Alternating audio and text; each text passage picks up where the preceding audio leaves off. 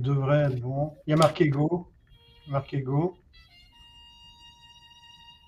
Ça les coups d'envoi. je crois qu'on est bon là. Hein. On n'entend pas très bien, mais tu crois qu'on est bon?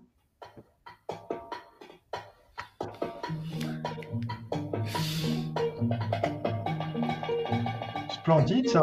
Tu peux dire bouquin Ah oui. Allez, salut Nico. La tu chantes après? Ah non. Vrai? Mais je sais qu'un jour, tous les deux, nous répéterons euh, la carioca et nous la ferons en live. Sur une scène. Alors écoute, euh, donc on organise un événement IRL, mais je passe peut-être une ou deux semaines, voire un mois avant chez toi pour qu'on s'entraîne, tu vois? Parce qu'alors ma, ma, capacité, euh, je pense à danser la carioca, quoi, peut-être faire juste le pas figé comme tu es en arrière-plan, c'est possible, mais je ne sais pas si je ferai beaucoup plus. Euh, écoute, je pense qu'on est là, je ne sais pas. Je... J'apparais, disparu. Ça y est, c'est bon, ça. Il est bien, il est de retour. Salut Radio, est-ce qu'il euh, il y a du monde qui nous entend? Est-ce que le son est bon? De toute façon, comme ça, on est au moins trois. Moi, j'ai envie de dire, ce qui est déjà pas mal. Eh oui, ça y est. Ah, Virginie. Virginie. Ça y est. Et, ceux qui arrivent maintenant, bien sûr, ont loupé l'intro musicale de Pierre-André. Euh, voilà. L'intro musicale de Pierre-André. À un moment, je vais, je vais, te refaire un truc. Moi, j'ai quand même fait chanter Eric. Euh, j'ai fait chanter du monde. Donc, euh, Ouais, j'ai fait chanter Eric. Ouais, ah oui, mais... Tu m'as fait jouer au piano. C'est pas faux. C'est pas faux. il y a eu un succès de ouf. Je crois que cet épisode est celui qui a été le plus regardé. Juste sur cette séquence-là, on a un drop après dingue, quoi. Mais...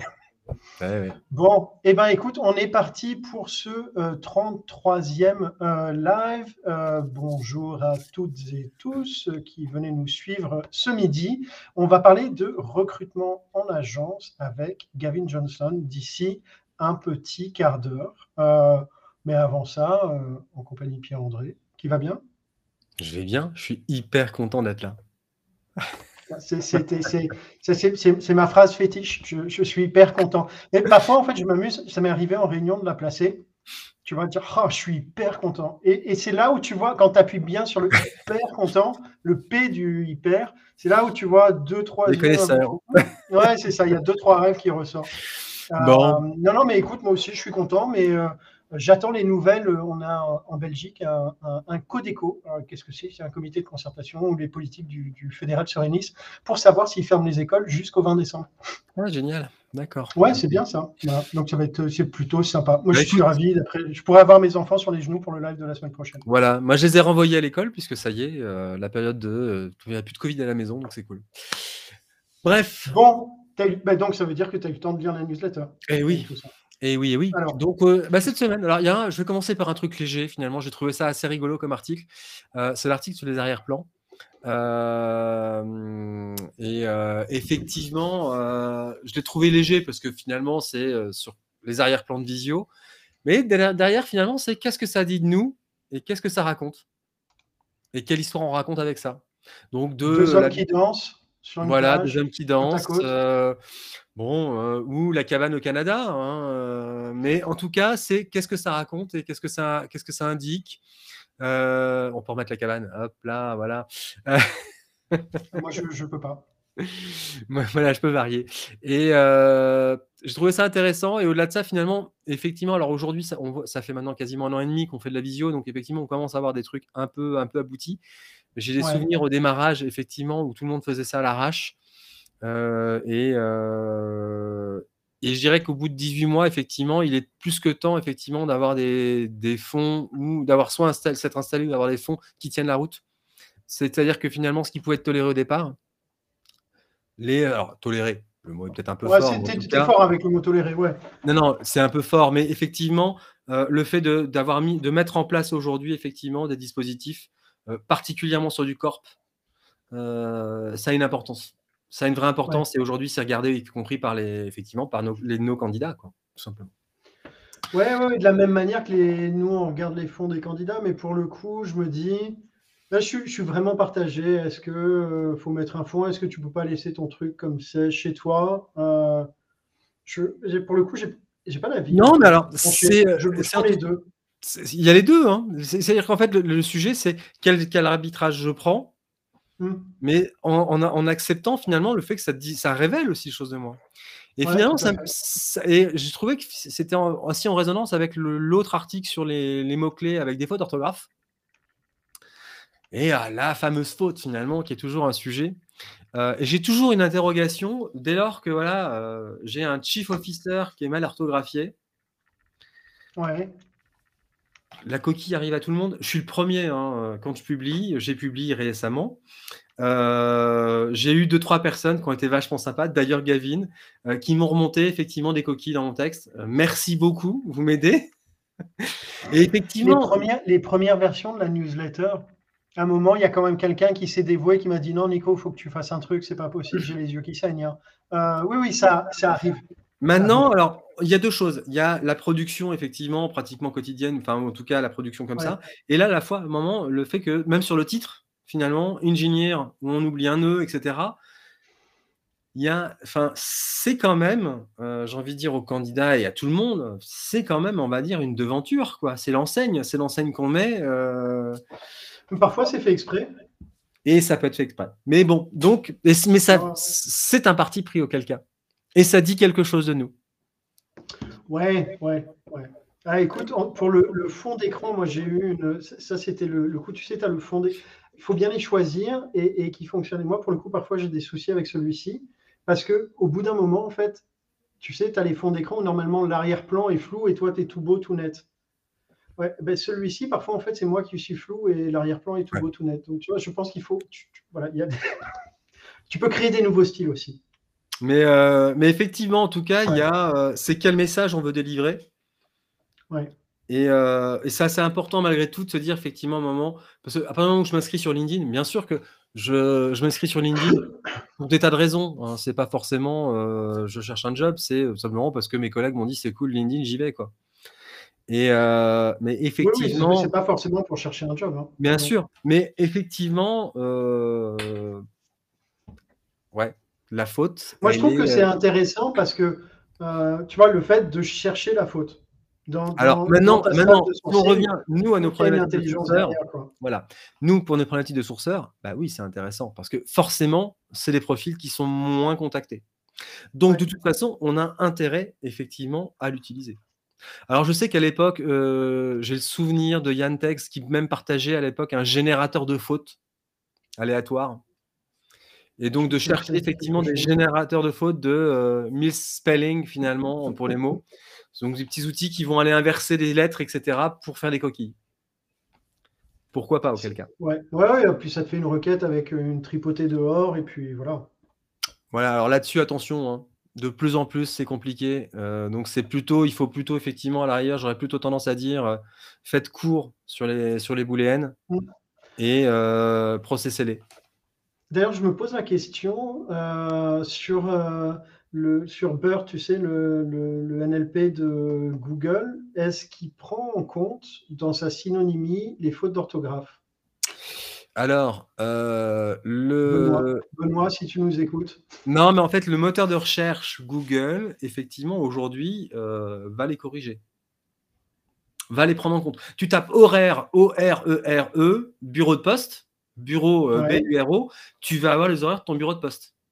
Oui, parce qu'il corrige ta recherche pour que tu aies le bon mot H-O-R-I-R-E. Mais si tu tapes développeur euh, non, non, non, ma question n'a pas de sens. Non, non, en fait, il corrige. C'est-à-dire que là, on est sur du sémantique, on est sur de la recherche sémantique. Donc aujourd'hui, il corrige euh, complètement, euh, complètement le, comment dire, le 1, 2, 3 l'orthographe. pourquoi c'est compliqué, Alban, le OR dans, dans les mots-clés, dans les booléennes C'est qu'en fait, de plus en plus, on a des moteurs de recherche qui évoluent vers du sémantique. Et donc, on va dire, le, la requête avec de multiples ors, euh, on, lit régulièrement des, des, points, des points qui sont faits. Entre autres, je sais qu'Irina Irina Shamaeva a fait un article récemment dans Boolean Strings disant qu'effectivement, elle avait quelques gros soucis de recherche euh, booléenne avec euh, LinkedIn Recruiter. Donc, euh, et de manière générale, hein, euh, quand on fait des requêtes, plus elles sont simples, plus, euh, plus ça fonctionne. Tu en fais plusieurs en fait les unes à la suite. Et il faut en faire plusieurs les unes à l'autre.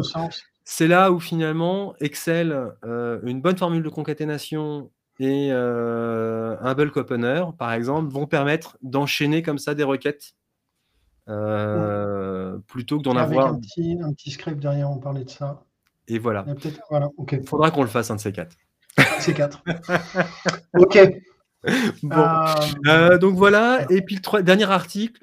Euh, alors même si je déteste le titre des hacks pour trouver les commerciaux, parce que c'est pas un hack, c'est de la méthode. Et mhm. par contre, l'article est plutôt.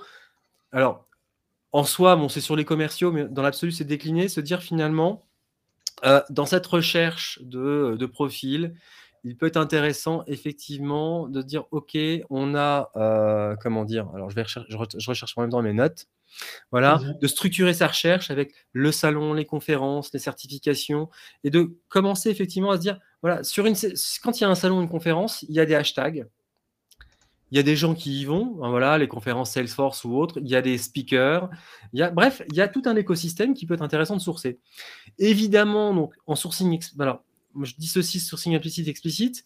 L'implicite, c'est qui coule de source, c'est que les gens qui sont présents sur cette sur on va dire une formation euh, de technique de vente un peu avancée, un peu pointue, etc. On peut on peut supputer ou faire l'hypothèse que effectivement ces gens-là sont plutôt des gens qui vont dans la performance parce qu'ils veulent se former, se développer, etc solution. Enfin, en tout cas, c'est une hypothèse que l'on peut faire. Euh, en explicite, effectivement, bah, c'est tous ceux qui mettent euh, top 1% ou top 10% dans la, qui mettent le mot performance. Enfin, en tout cas, au-delà les plus performants, dans les vendeurs les plus performants, dans le top performer dans la boîte, etc. Effectivement, sur des sales, ça a du sens, bien évidemment. Et ça, c'est plutôt de l'ordre de l'explicite, c'est-à-dire qu'il faut que ce soit présent sur le profil versus, comment dire, quelqu'un qui, euh, par exemple, va mettre qu'il a été, euh, alors, delegate, enfin, donc, euh, qui a été, comment dire, présent sur les conférences de sales, de salesmen, finalement, si on parle de sales, mais ça peut être le cas typiquement sur des gens qui sont présents, qui ont mis le Sourcing Summit en sourceur, a priori, ce sont des gens qui s'intéressent en tout cas à cet, à, cet, écosystème et au sujet, qui se déplacent, donc qui investissent, voire qui vont négocier avec leur manager leur présence sur ces conférences, parce que c'est en général pas donné. C'est des indicateurs, c'est autant d'indicateurs, euh, comment dire, pour se dire que là, on a peut-être des gens qui sont peut-être un peu plus pointus ou plus, plus impliqués que les autres. Euh, c'est la logique du sourcing sur Meetup et des gens qui se déplacent au Meetup. Ouais, ou sur Twitter, dont on avait parlé avec euh, Guillaume. Euh, voilà, ou sur Twitter, effectivement, des gens qui tweetent. Alors, c'est là-dessus, effectivement, Guillaume utilise IFTT. Donc, voilà, il utilise if this then then that. C'est un petit outil qui permet de dire bon, bah, OK, dès lors que tu vois tel hashtag, tu récupères le tweet. Donc, il y a IFTT. Moi, j'utilise Twint. qui permet de faire à peu près la même chose, sauf que c'est en script Python et Twint va, ne, ne, requête pas sur l'API de, de, Twitter, donc il, a il prend un peu plus de tweets que euh, l'API. C'est ça l'intérêt. Mais effectivement, se dire à un moment, je m'intéresse à des gens qui tweetent sur l'événement, ça peut avoir du sens. Donc voilà, ce sont des techniques effectivement de structuration de recherche. Et donc, bah, il y a un quatrième article. non, mais j'en parle jamais, mais voilà, il y a un article effectivement cette semaine dans, que j'ai écrit, donc voilà, euh, sur la structuration de vos recherches et comment démarrer. Euh, je l'ai écrit un petit peu avec cette volonté de euh, effectivement vous donner un démarrage. Enfin, ça fait 20 ans que je recrute sur des sujets parfois très différents. Et en fait, j'ai dû me créer finalement une espèce de méthode pour pouvoir embraser un système. Et je l'ai partagé. Bon, voilà. Ça vaut ce que ça vaut. Mais. Euh... Merci. Merci. Merci. On perd ton micro. Voilà. voilà. Bon, écoute, ça roule. Euh, et pour le coup, on ne partage pas tout ce que tu écris, ni voilà, c'est vraiment les trucs non, c'est leur place. Mais ouais, ouais, top. Ça roule. Euh, alors, j'aurais dû faire ça avant la revue de presse, je vais le faire après, donc question-réponse. Euh, il y avait un sourcing quiz quand même dans les newsletters de dimanche.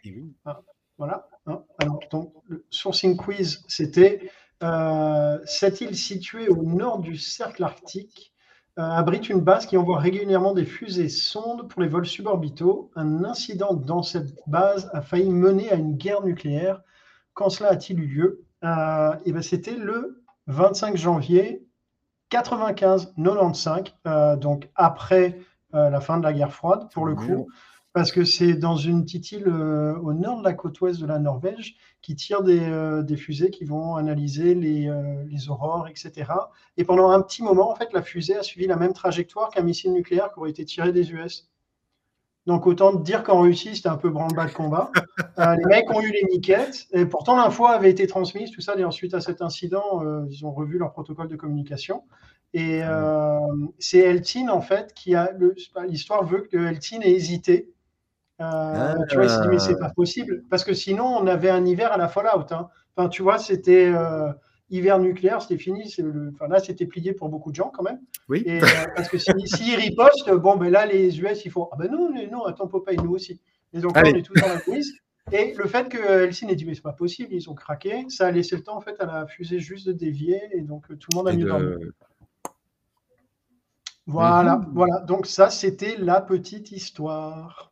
Euh, Qui fait la grande. Ben, exactement. Oh, c'est beau ça. On rentre dans le vif du sujet. Euh, on va parler de recrutement en agence avec Sir Gavin Johnston, euh, que je vais faire venir sur scène. Ouais, ouais, je sais, le Sir, tout ça, ça. Mais c'est vrai, Sir, c'est monsieur. Oh, je ne sais pas s'ils accepteraient ça en Grande-Bretagne, mais bon, allez, de toi, je le prends. Ça passe, ça passe, ça passe. Comment ça va, Gavin? Bien, bien. Salut à tous. Salut, Écoute, merci de, de, te joindre à nous ce midi. Euh, fidèle, euh, euh, qui, je pense que tu nous suis presque depuis les débuts, euh, ou, quand même depuis un, bon moment. c'est parce que toi, tu as un show qui est tellement génial que je te suis. Hein. Oh la vache, je ne sais pas comment réagir à ça. Merci beaucoup. Merci. bon, Gavin, pour, plus sérieusement, pour ceux qui ne te connaîtraient pas, est-ce que tu peux te présenter en quelques mots ta vie, ton œuvre? Alors, recruteur en agence depuis 2004 depuis deux. Pardon? Ah, Pardon. non, non. Non, expérimenté, season. Donc 2004, recruteur en agence, euh, surtout le placement de freelance. 2015, j'ai lancé ma propre boîte euh, solo recruiter, donc tout seul. Donc je travaille de chez moi avec mon, fond d'écran, qui n'est pas un fond d'écran. la classe, quand même, tout le monde ne peut pas avoir des fonds d'écran comme ça. Hein. Il y en a qui ont un lit, d'autres un mur. Pourtant, on ne croirait pas, mais Bruxelles est à 3 km et demi. Hein. D'accord. C'est de la chance de vivre ici, ouais. Et euh, donc, depuis 2015, donc, euh, je, fais mon, propre petit, euh, mon propre petit truc. Et alors, là, récemment, j'ai lancé une, une, nouvelle activité qui est la formation et le coaching de recruteurs en agence parce que je pense qu'il y a encore beaucoup de boulot à faire de ce côté-là. Bon, ben écoute, ça tombe bien. Il y a, on, va, pas mal en parler, mais alors peut-être pour commencer, euh, c'est quoi le métier d'une agence? Comment tu le définirais le métier d'une agence? C'est intéressant parce que je crois qu'avant de pouvoir répondre à ça, il faut définir ce que c'est qu'une agence. Parce qu'il y a tellement de types d'agences différentes. Euh, il y a, on va dire, ce que moi je fais, c'est-à-dire j'ai des clients qui ont des besoins de personnes pour une durée déterminée et je vais trouver les candidats et je vais les placer chez le client. Mais par exemple, tu as aussi des agences de ce que nous on appelle dans le monde anglo-saxon le temping, des boîtes comme Randstad, Adeco ou autres, qui ont quand même euh, une, grosse, présence euh, maintenant, on va dire, dans, l'activité économique. Et eux, leur boulot est quand même fort, différent du mien. Tu as aussi des agences à la Egon et autres qui placent, par exemple, euh, on va dire le top 0,01% dans le monde, style directeur de Coca-Cola, euh, des gens comme ça. C'est encore un métier différent. Donc, si on revient, on va dire, à ce qu'on trouve le plus, c'est-à-dire le recrutement en agence, on va dire standard, ouais. Nous, ce qu'on va surtout faire, c'est pas lié à un besoin que les recruteurs internes ne savent pas remplir. Il y a certains recruteurs en agence qui sont assez malins que pour pouvoir se positionner, que même si les RH veulent faire le boulot, c'est quand même eux qui le reçoivent. Ça, c'est les petits malins, les bons vendeurs. Mais il y, a, un tel besoin ces jours-ci de trouver des gens, de remplacer des équipes, de, de, de pallier à une croissance que les équipes internes n'arrivent pas à suivre. Pour donner une idée, j'ai fait une mission, parce que, ah oui, j'ai oublié de préciser, j'ai aussi fait des missions comme recruteur interne, donc en freelance. Donc j'ai aussi la casquette, on va dire, d'avoir vu comment ça se passe du côté RH. J'ai fait une mission en 2018. On était 30 recruteurs, 16 étaient des freelances. Parce qu'ils n'arrivaient pas à trouver les recruteurs et ils n'arrivaient pas, ils avaient 1200 postes vacants. C'était un peu catastrophique. Ouais. Et donc, déjà 2018, pénurie pour trouver des recruteurs en interne. D'ailleurs, j'ai fait mes devoirs, monsieur. attends, je fais une incise juste pour répondre à Virginie qui posait une question. Agence, c'est agence slash cabinet. Euh, oui, oui, on, bien sûr. Ouais. Je t'ai coupé, Gavin. Oui. Donc, je voulais un peu donner, parce qu'on a une audience qui est des recruteurs internes, des recruteurs euh, en agence qui placent des CDI, des recruteurs qui placent des freelances, on a des candidats dans l'audience et on a des hiring managers. Donc, je voulais un peu donner des chiffres pour qu'on se rende compte de ce que c'est le marché du recrutement. Alors, au niveau mondial, par an, le poids économique de l'industrie, c'est 500 milliards de dollars. Ah ouais. C'est pas rien. Alors, je précise une chose, je n'ai pas payé pour avoir des rapports. Donc, j'ai pris des sources, ça va de Statista à la Banque de France, à Euractiv, à euh, un peu partout. un peu partout. Ça varie entre 2017 et 2021. Et j'ai tout essayé de remettre plus ou moins en dollars pour qu'on puisse comparer. Donc, 500 milliards de dollars au niveau mondial. Là, au niveau des États-Unis, c'est 152 milliards de dollars dont 130 milliards générés par les agences ou cabinets pour Virginie de placement et 22 milliards, euh, pardon, pour les freelances et les, intérimaires, et 22 milliards, c'est le CDI. Qu'est-ce que tu entends quand tu dis 22 milliards, c'est le CDI En fait, ce qu'on voit, la valeur économique, et c'est valable dans presque tous les pays, c'est le même, le même rapport, c'est 80% du chiffre d'affaires est généré par le placement de freelance ou d'intérimaire et 20% par le placement de CDI. Donc, je, reformule pour être sûr d'avoir compris. Sur les 152 milliards, en gros, euh, américains, 130 milliards sont générés par du, c'est du CA généré par du placement de freelance versus les 20 et quelques pourcents restants, les, 22 milliards restants, qui eux sont sur du placement euh, euh, de, de candidats en CDI, c'est ça? Correct. Donc 80%, du, et ce que tu disais après, 80% du business des agences de placement, puisqu'on parle bien que de ça, 80% euh, du business des agences de placement est fait pour du placement de freelance. Oui. Et intérim. Et intérim. Ouais. Et intérim, ok. Impressionnant. Hein. J'espère que vous pas mon voisin. Il a commencé à souffler les, les feuilles. Ça, c'est l'avantage de vivre dans la nature. Écoute, on a, on a eu la scie sauteuse, on a eu le marteau, on a, on a tout eu. Donc, on est serein, no stress. Est-ce que tu as la, la, la, la, découpe entre justement intérim et freelance? Non, ça, je n'ai pas réussi à voir. Par contre, j'ai les chiffres. Donc, États-Unis, 152 milliards. Grande-Bretagne, 56 milliards. France, 41 milliards. Par an. Donc, c'est pas petit. Non, clairement. Avec la même répartition, à peu près 80-20. Correct. Et alors, en, Europe, la France est le troisième plus grand marché derrière la Grande-Bretagne et l'Allemagne. OK. OK. Alors, nombre d'employés dans le marché du recrutement, donc dans l'industrie du recrutement, nombre d'employés. Aux États-Unis, 228 000 personnes. OK. En Europe, donc dans les. Alors maintenant, on passe aux chiffres en agence. En Europe, 400 000 personnes travaillent dans des agences de recrutement. Tu pourras me, partager ça après, je le mettrai à la limite accessible dans un Google Doc. Oui, pas de les, chiffres que tu as. Top, En Grande-Bretagne, par exemple, les recruteurs en, en interne, donc c'est les RH, représentent 119 000 personnes et en agence, c'est 39 000. Donc ça donne un petit peu la proportion. Donc on va, on va arrondir à 120 000 recruteurs RH, 40 000 recruteurs agence. OK. Alors, le nombre d'agences de recrutement en France 1800. C'est pas rien. C'est pas beaucoup, hein. Pour, pour 41 milliards. alors, moi, j'avais des souvenirs il y a 3, 4, 4, ouais, 4, 5 ans, quand euh, les échos ont commencé leurs enquêtes euh, sur les cabinets, et on, on communiquait à 3000.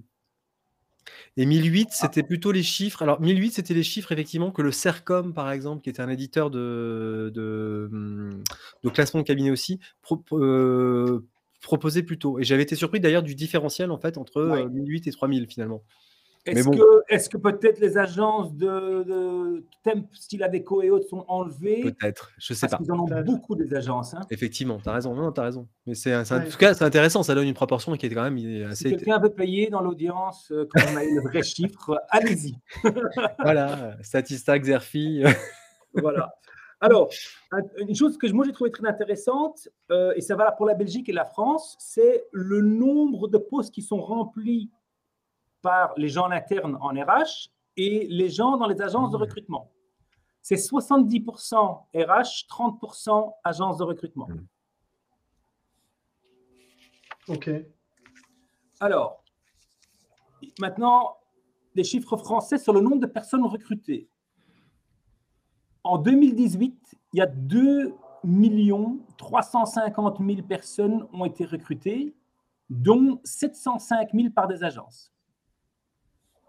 25%. Grosso modo.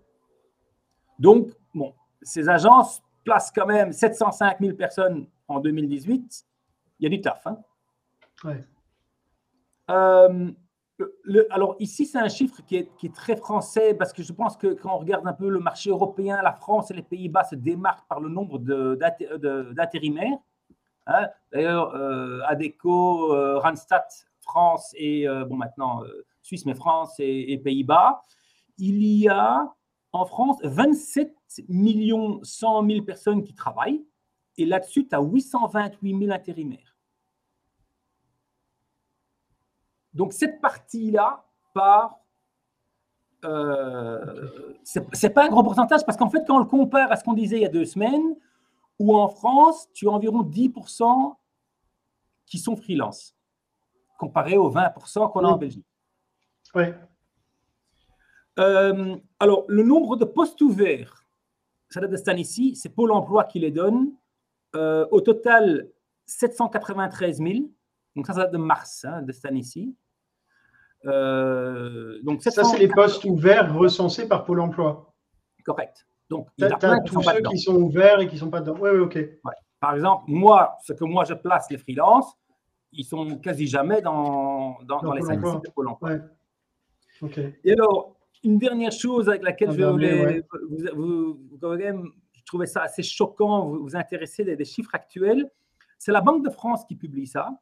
C'est le nombre de sociétés qui disent avoir des problèmes à trouver les candidats pour leur poste à remplir. En mai 2021, donc c'est hier, 37%. Hein, en juin, 44%. En juillet, 48%. Et en août 2021, il y a trois mois, 50%. Il fallait pas virer vos recruteurs au début du Covid. Non. On va tous garder notre boulot pendant encore longtemps. Hein. Ouais. Euh, ça, ça va mettre en regard de, euh, ensuite des chiffres de l'APEC Parce que l'APEC aussi, dans ses enquêtes, euh, travaille là-dessus. Et là où il y a 3-4 ans, sur donc APEC, on est plutôt sur le marché cadre, donc le marché qui traditionnellement est plutôt un marché que le, cabinet de recrutement, je ne parle pas d'agence d'intérim, mais vraiment de cabinet de recrutement, adresse. On était il y a 2-3 ans sur ces chiffres-là à 78% par exemple de difficultés à recruter sur des postes cadres. Alors, et là-dessus, on avait les commerciaux, les, euh, tout ce qui est tech et tout ce qui était production. à aujourd'hui, finalement, euh, quasiment 100% pour les techs, pour les commerciaux, pour, Mmh. pour euh, du personnel, y compris d'agences bancaires. Ah ouais. Euh, en fait, ouais, c'était assez étonnant parce qu'il y avait des nouveaux aussi.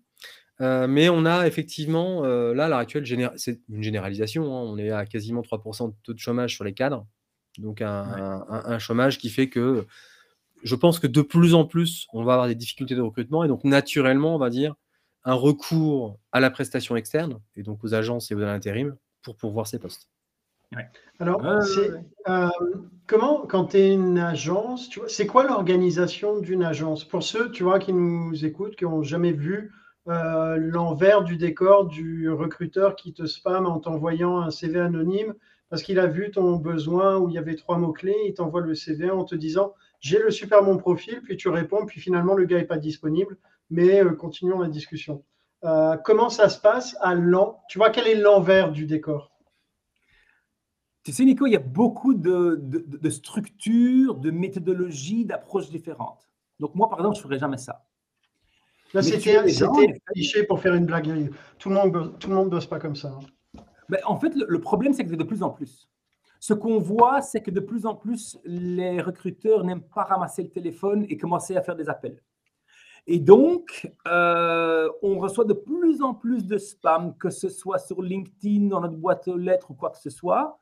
Et euh, c'est, je, vais le dire comme ça, au plus qu'une agence de recrutement passe du temps à connaître son marché et donc travailler une niche, au moins ils vont, tra- au moins, ils vont travailler de façon spammeur. Tandis Mhm. que les gens qui sont des généralistes, qui rentrent dans ce métier parce que c'est leur pas du gain, et c'est vrai qu'il y a moyen de bien gagner sa vie, ah ben ils, ils jettent. Il y, avait, il, y avait une, il y avait eu un commentaire il n'y a pas très longtemps, euh, très intéressant, parce qu'aux États-Unis, il y a de plus en plus, les gens vont sur du Facebook, sur du Google, sur du LinkedIn et trouvent des clients. Ils prennent, ou ils vont sur du Monster ou des choses comme ça, hein, ils prennent les, les sociétés, ils trouvent des contacts et font du spam. Il faut savoir que leur taux de réponse, donc je parle uniquement du taux de réponse, hein, pas du taux de placement, est de 3%. Donc, pour que économiquement ça vaille la peine ici de faire le placement et qu'on fasse le retour, là, là, tout ce qu'il faut faire, c'est des, des, centaines de milliers de messages qui partent toutes les semaines.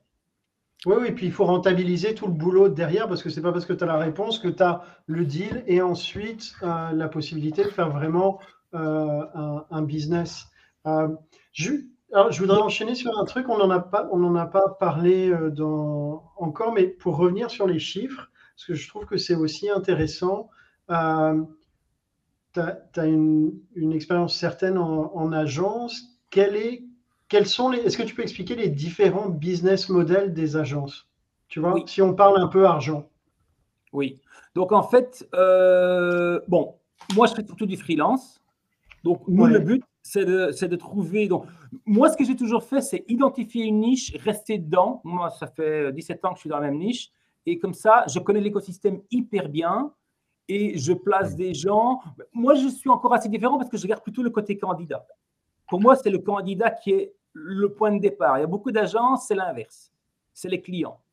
Mhm. Ils disent, ouais, mais il faut aller frapper à toutes les portes. Je dis, mais non, ça ne sert à rien de, frapper sur toutes les portes. Si tu, hein, j'ai toujours la canette de Coca-Cola. Quand le commercial chez Coca-Cola, il commence le premier jour, il ne va pas d'abord aller voir le client, il va d'abord la fabrique, voir ce que c'est son produit. Et, moi, je, je fais la même chose le recrutement. J'aime bien connaître les candidats, je, suis là pour les aider. Et donc, mon modèle, c'est essayer d'apporter une valeur ajoutée à ces gens-là pour qu'ils trouvent du, boulot qui soit le plus adapté à leurs besoins. Alors, pour revenir à ta question, tu as beaucoup d'agences que eux, c'est l'inverse. On, on va avoir, je sais pas, 5, 6, 10 recruteurs et on essaie de couvrir le marché pour être euh, un poids économique pour que l'agence ait un poids économique sur le marché pour pouvoir dire vous avez vu tout ce que nous on fait? Et comme ça essayer d'ouvrir les portes. Beaucoup, beaucoup de, d'agences travaillent de façon proactive.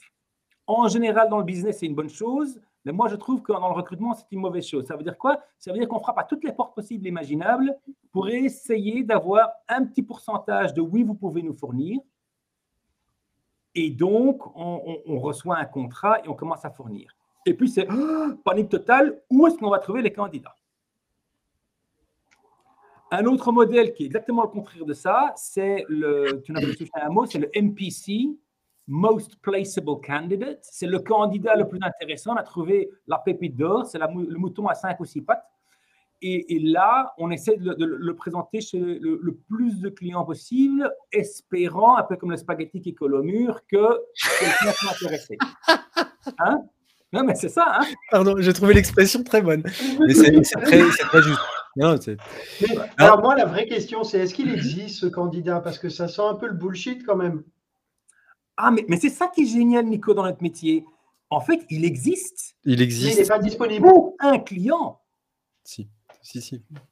Et, moi, je tourne dans l'autre sens. Parce que tout le monde parle, est-ce qu'on s'est trouvé le candidat idéal pour le boulot? Mais moi, moi j'aime bien travailler dans l'inverse. Est-ce que je sais trouver le client idéal pour le candidat? Parce hmm. que c'est toujours toute une série de choses qu'il faut pouvoir aligner et surtout quand tu parles de freelance, il faut que ce soit au bon moment. Un freelance, il est souvent disponible un mois tous les peut-être années ou années et demie. Il faut que le match se fasse exactement au bon moment. les, deals financiers que tu fais, attends, pardon Pierre-André, mais les, le, le, le, contrat euh, retainer, euh, ah. success only, quel pourcentage euh, Alors, qu'est-ce qui existe Il faut expliquer les différents types. Il faut peut-être expliquer à l'audience les différents types. Donc, un retainer est un, est un contrat où un client va donner à une agence de, recrutement un, un, montant pour faire du recrutement. Alors, il y a deux possibilités. Soit c'est un montant mensuel, et ça veut dire que dès que le client a un besoin, il le contacte. Soit c'est un montant on va dire souvent de 30% en avance de phase pour un recrutement spécifique. Et euh, moi, je, dans, le, dans le marché freelance, je ne fais pas ça parce que déjà, ça ne sert à rien. Et moi, je suis très, très euh, réactif et donc je saute surtout sur des besoins. Moi, ce que j'adore, c'est quand les autres personnes mettent une annonce ou un client final met une annonce. Parce qu'en fait, ils me donnent un lead. Ils me disent Coucou, je suis là, viens me contacter. Parce que je connais tous les candidats. Souvent, une agence ou un client, ils vont mettre une annonce.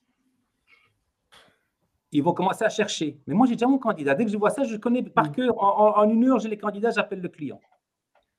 Donc, pour revenir sur la structure, donc le retainer. justement, c'est une structure, ça. Parce que là, il n'y a, pas de, a pas de retainer, ah mais j'offre la solution au client. Donc, ah. option, option 1, moi j'ai toujours mes, mains au mauvais endroit. Option 1, retain mensuel. Option 2, retain par option, de, euh, pardon, par besoin. Option 3, c'est tu n'as pas de contrat, mais tu réponds à des demandes, comme moi je le fais, au cas par cas. C'est le, c'est le fameux no cure, no pay. Et c'est valable euh, aussi bien en, freelance qu'en. Euh, et, quel, pourcentage tu mets je, je, veux rentrer un peu dans le détail des, euh, chiffres. Comment Jamais assez. oui, ça j'imagine, mais combien Alors, pour du CDI, je commence à 30%. OK. Pour du, du freelance, je commence, on va dire, à 20%, dépendant du montant. 20% du taux journalier Journalier, oui. Si, si, par exemple je commence euh, euh, à 20% pour quelqu'un qui gagne 700, 800 euros au jour, ça va être différent pour quelqu'un qui gagne 450, 500 euros au jour. Puisqu'évidemment, il y a le bottom line dans ma poche. Euh, j'essaie toujours d'être le plus cher dans mon marché. Parce que je pense que mon approche est telle que j'apporte une bonne valeur ajoutée au client. Et alors, question, comment tu, tu, comment tu te positionnes par rapport justement aux agences qui disent ouais, nous, on vous fait tout du sol au plafond pour 12 points?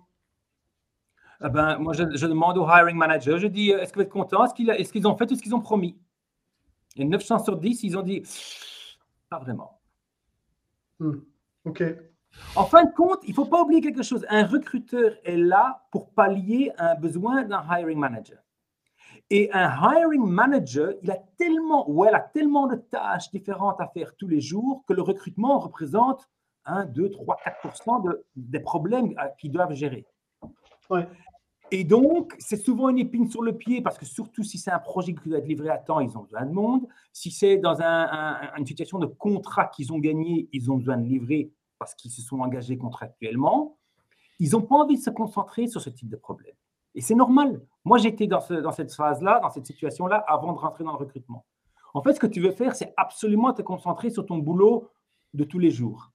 Et donc, si toi, tu viens en tant que recruteur et tu as vraiment pallié à ce besoin, tu as vraiment aidé ces gens à, avoir une situation où eux, ils peuvent se concentrer sur leur boulot de tous les jours, bah, tu peux, tu peux avoir une facturation au-dessus. Euh, le temps passe hyper vite. Euh, je ne suis pas sûr qu'on va arriver à tout couvrir. J'ai l'impression qu'on a à peine euh, égratigné la surface.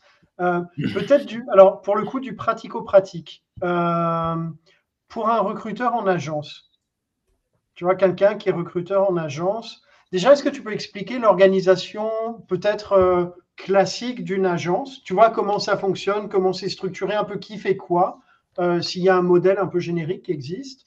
Et euh, voilà, première question. Après, je, Alors, pour te donner une idée, en Grande-Bretagne, presque 50% des agences de recrutement, c'est une personne dedans. Donc la structure, elle est assez simple. OK. Pour les autres, euh, tu as souvent tu as trois modèles. Tu as le modèle que nous on appelle le 360 degrés, c'est-à-dire que l'agent de recruteur fait tous les aspects du recrutement, donc le cycle complet. Aussi bien le sourcing que les, les, aspects mmh. euh, commerciaux, le business development, hein, le fameux BD, et aussi une partie de tout ce qui est admin du côté organisation d'entretien, l'intake, des choses comme ça. Ça, c'est un premier modèle. Tu as le deuxième modèle qui, bizarrement, c'est le 180 degrés, où ils utilisent des sourceurs. Et les sourceurs vont, à partir du moment où le recruteur reçoit une demande, eux, ils partent avec ça, trouver le bon candidat. Et souvent, ça dépend un peu de l'organisation, mais ils vont le faire jusqu'au moment où il y a l'entretien. La, qualification, le, premier entretien de qualification. Tout ce qui ils vont faire. Voilà. La, cellule de recherche classique. Quoi. Voilà, exactement. Et, ça, d'ailleurs, est-ce que c'est pas un petit peu en ce moment euh, euh, splitté sur des pays où le, le, le, coût euh, salarial est un peu moins cher? Tu vois, où tu gardes les sales en, en, Angleterre, en France, etc. Et les gens qui s'occupent un peu plus de sourcer les candidats dans des pays où le labor le, enfin, voilà, le, coût salarial, la charge salariale est, est moins élevée. Toi, tu parles encore d'un autre modèle, je pense. Je pense tu parles du RPO. Non, non. non sur des modèles comme ça, on l'a vu à Madagascar, on l'a vu effectivement en, en Nearshore, effectivement, sur le Maghreb. Ça s'est fait. Oui, mais je pense, dans, dans, dans le monde du recrutement anglo-saxon, certainement, ça ne se fait pas autant que ça. Et ok. Bah, la raison est très simple. On a tous fait, je pense, quand on était enfant, l'exercice où on, est, on, est, on, est, on se met l'un à côté de l'autre et un souffle quelque chose dans l'oreille du suivant. Et puis, ça Je ne l'ai jamais fait, mais j'ai vu 15 vidéos là-dessus. Et le dernier, il va sortir un truc complètement différent du premier. Et ça, c'est le truc de la communication. Et dans le recrutement, la communication est tellement importante. Et c'est pour ça que j'aime bien 360 degrés, c'est que tu ne perds rien. Tu es là du début jusqu'à la fin du cycle, le candidat, le client, tu sais tout mettre ensemble. Et donc, au plus que ta chaîne de communication est écartelée, au moins que tu vas avoir de, de, sources d'informations, de leads et de bien comprendre le besoin du candidat et du client, évidemment. Ce que j'allais aussi dire, juste pour répondre à ta question, il y a un troisième modèle ah qui se fait dans les beaucoup plus grandes boîtes où tu as une équipe purement commerciale. La seule chose qu'ils font, c'est du ce que nous on connaît dans, dans, dans, les autres industries, le key account. Et eux, ils essaient de rentrer des gros comptes donc, ils ne parlent même pas avec les hiring managers. Ils parlent surtout avec les RH ou avec des CFO, CIO euh, et autres. pour entrer dans des preferred supplier list. Voilà. Et puis après, c'est réparti donc sur des recruteurs qui le font au niveau individuel et puis les sourceurs. Voilà, juste pour finir. ok. Et alors, il y a Julia qui pose une question, et c'est vrai qu'on n'a pas abordé. Quel est ton avis, on essaie de, la faire courte, quel est ton avis sur la garantie? Alors, euh, il y a beaucoup plus de garanties sur le CDI. Hmm. Ouais. Euh, ça varie d'un pays à l'autre. Donc, euh, nous, par exemple, on donnait trois mois dégressifs c'est-à-dire qu'il y avait un pourcentage qui était remboursé le premier mois, moins le deuxième mois et encore moins le troisième mois. Ça dépend aussi, par exemple, de l'industrie. Donc, par exemple, moi, j'ai vu là maintenant aux États-Unis, ils ont un énorme problème de chauffeurs de camions. J'ai vu qu'en France, c'est la même chose, en ouais. c'est la même chose. Donc là, ils ont arrêté les garanties. Mais ils viennent de l'arrêter il y a deux mois. Il n'y a plus personne qui donne une garantie. Avant, ils la donnaient. Et euh, aux États-Unis, par exemple, c'est 100% euh, remboursement à 90 jours, euh, à 90 jours. Moi, dans le freelance, il n'y a pas de garantie monétaire. Il y a une garantie de remplacement de hmm. niveau équivalent. Hmm.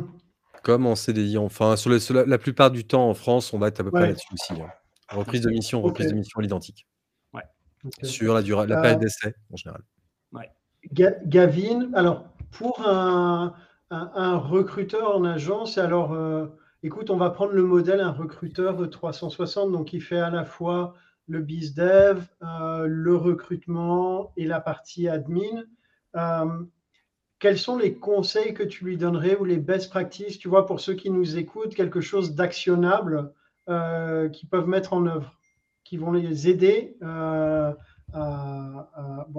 mieux vivre leur boulot et, et, à être plus successful? On a 3, 4, 5 heures devant nous là? Non, on a, 5, on a 15 minutes au total. Et j'ai encore une ou deux questions, mais vas-y. Pour, pourquoi est-ce que je dis ça? En fait, pour, pour être vraiment, vraiment euh, au top du recrutement en agence, ce n'est pas une ou deux choses qu'il faut pouvoir gérer. C'est une multitude de petits détails. Hein, en anglais, on dit The devil is in the detail. Et c'est vraiment ça. C'est au plus que chaque petit détail est bien géré, au plus que tu vas te démarquer de la concurrence. Dans les grandes lignes, moi, je, dis toujours avoir un très, très, très grand respect du candidat. Deux, jamais mentir. Tu avais une, des questions, je, reprends ta question dans, ton poste, c'était pourquoi est-ce que les agents ont souvent mauvaise réputation?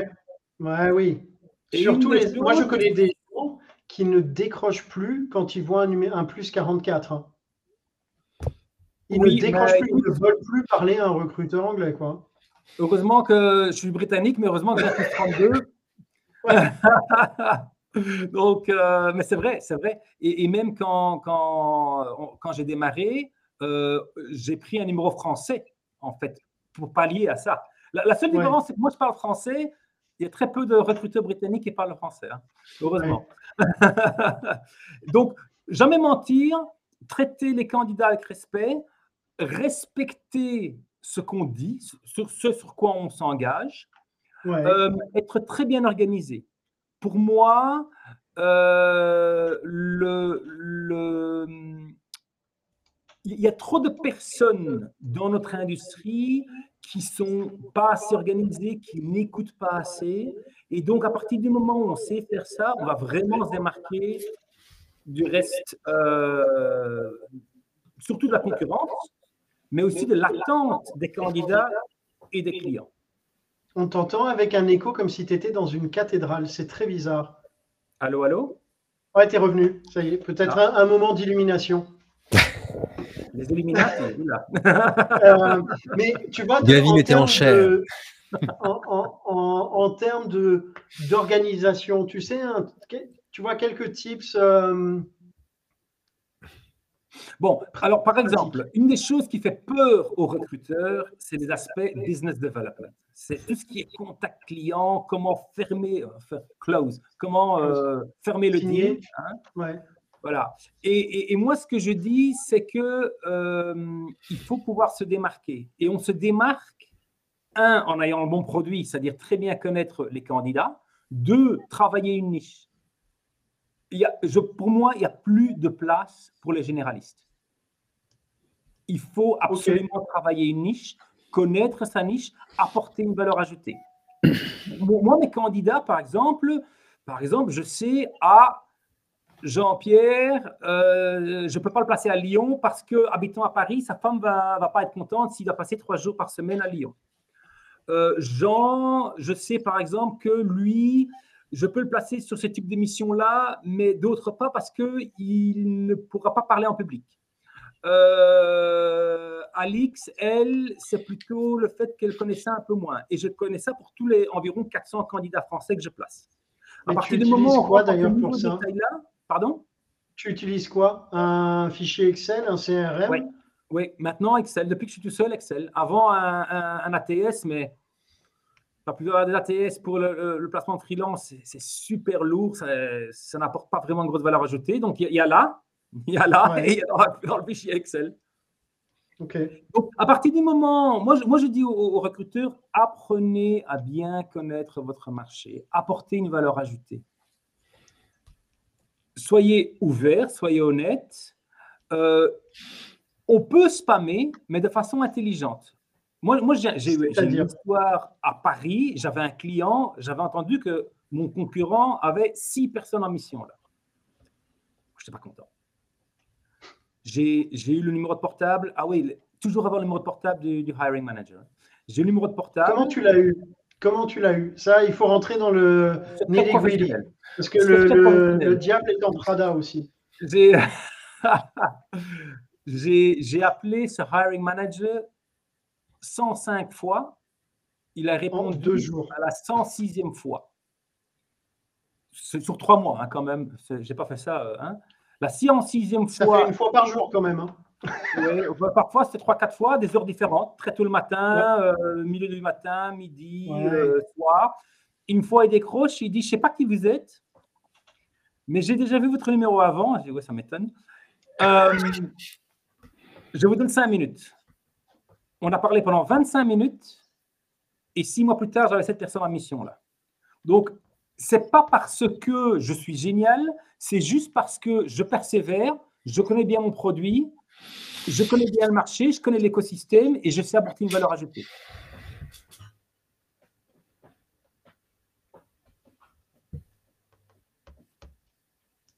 Tu fais ça avec tes clients? Silence. Non, j'ai plein de questions, mais bon, après, il y a des trucs qu'on ne peut pas Comment? Le plus possible. Non, mais souvent, je n'ai pas besoin. Ce, monsieur-là est très difficile à avoir. Mais, mais, souvent, non. Souvent, les gens, ils, décrochent. J'en décroche. Souvent, souvent, ce que je vois, c'est que les hiring managers, ils sont un peu perdus. Parce que ce n'est pas leur boulot, c'est ce qu'on vient de dire là. Ce n'est pas leur boulot. Mais normalement, en plus, les hiring managers, après, ils te renvoient vers HR, de toute façon. Non, pas pour le freelance. Pas toujours. Hum. Mais même, même sur du. Je suis d'accord sur ce que tu dis, Gavin, c'est-à-dire qu'effectivement, la spécialisation, il y a une prime à la spécialisation. Ce qui fait qu'effectivement, on discute quasiment d'égal à égal avec un hiring manager.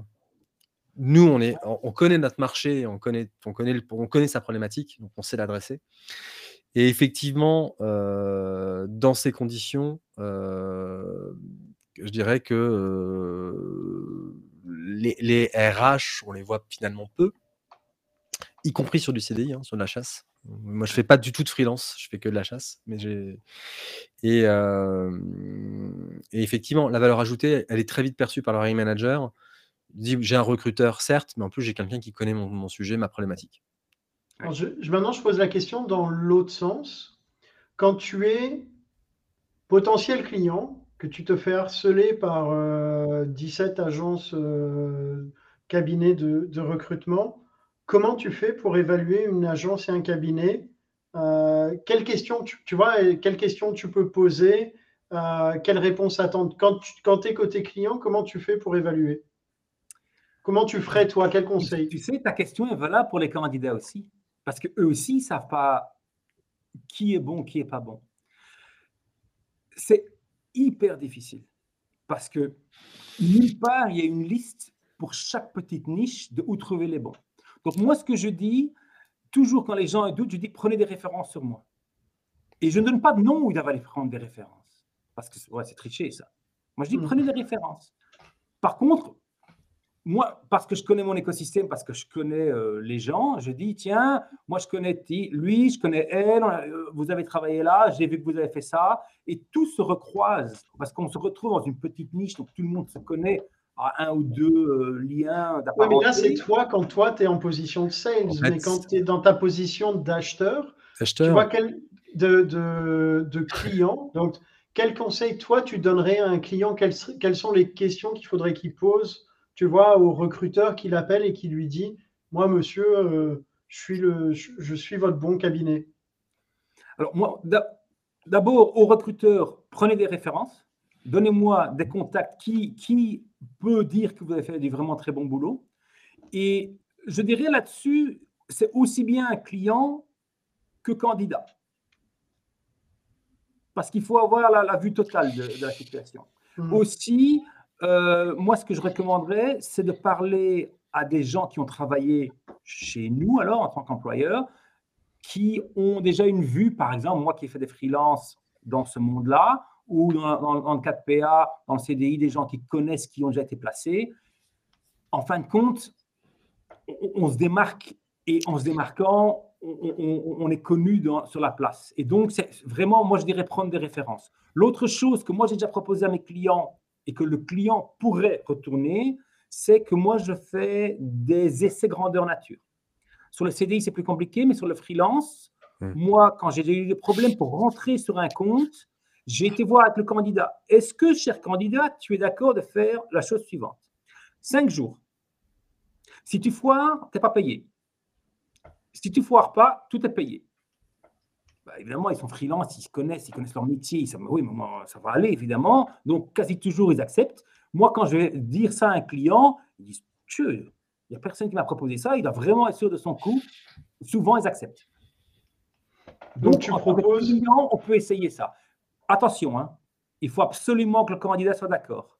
Ça, c'est le truc ah numéro un, le plus important. En fait, sur la question, il y a un niveau de discours du consultant ou la personne qu'on a au bout du fil.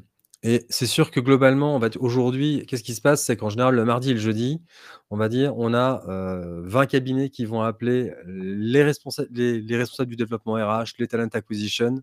C'est deux jours, c'est les deux jours de chasse, enfin de, prospection, de prospection pour les gros cabinets, etc. Ces gens-là n'ont pas grand-chose à raconter. En fait, la, la différence, et c'est pour ça que c'est intéressant d'être spécialisé, c'est qu'à ce moment-là, en fait, on, il faut être malin. Mais en fait, allez, moi, demain, aller discuter de data science euh, avec une, responsable RH, à moins vraiment de, m'adresser à la personne qui ne recrute que ça, auquel cas ça peut avoir du sens, je vais plutôt aller parler à l'opérationnel, en fait, en général. Absolument. Ouais. Et donc là, effectivement, bah, ça veut dire qu'il ne faut pas que je me plante. Donc j'ai intérêt effectivement à connaître mon marché, à connaître ce, que, ce dont je vais, je vais parler.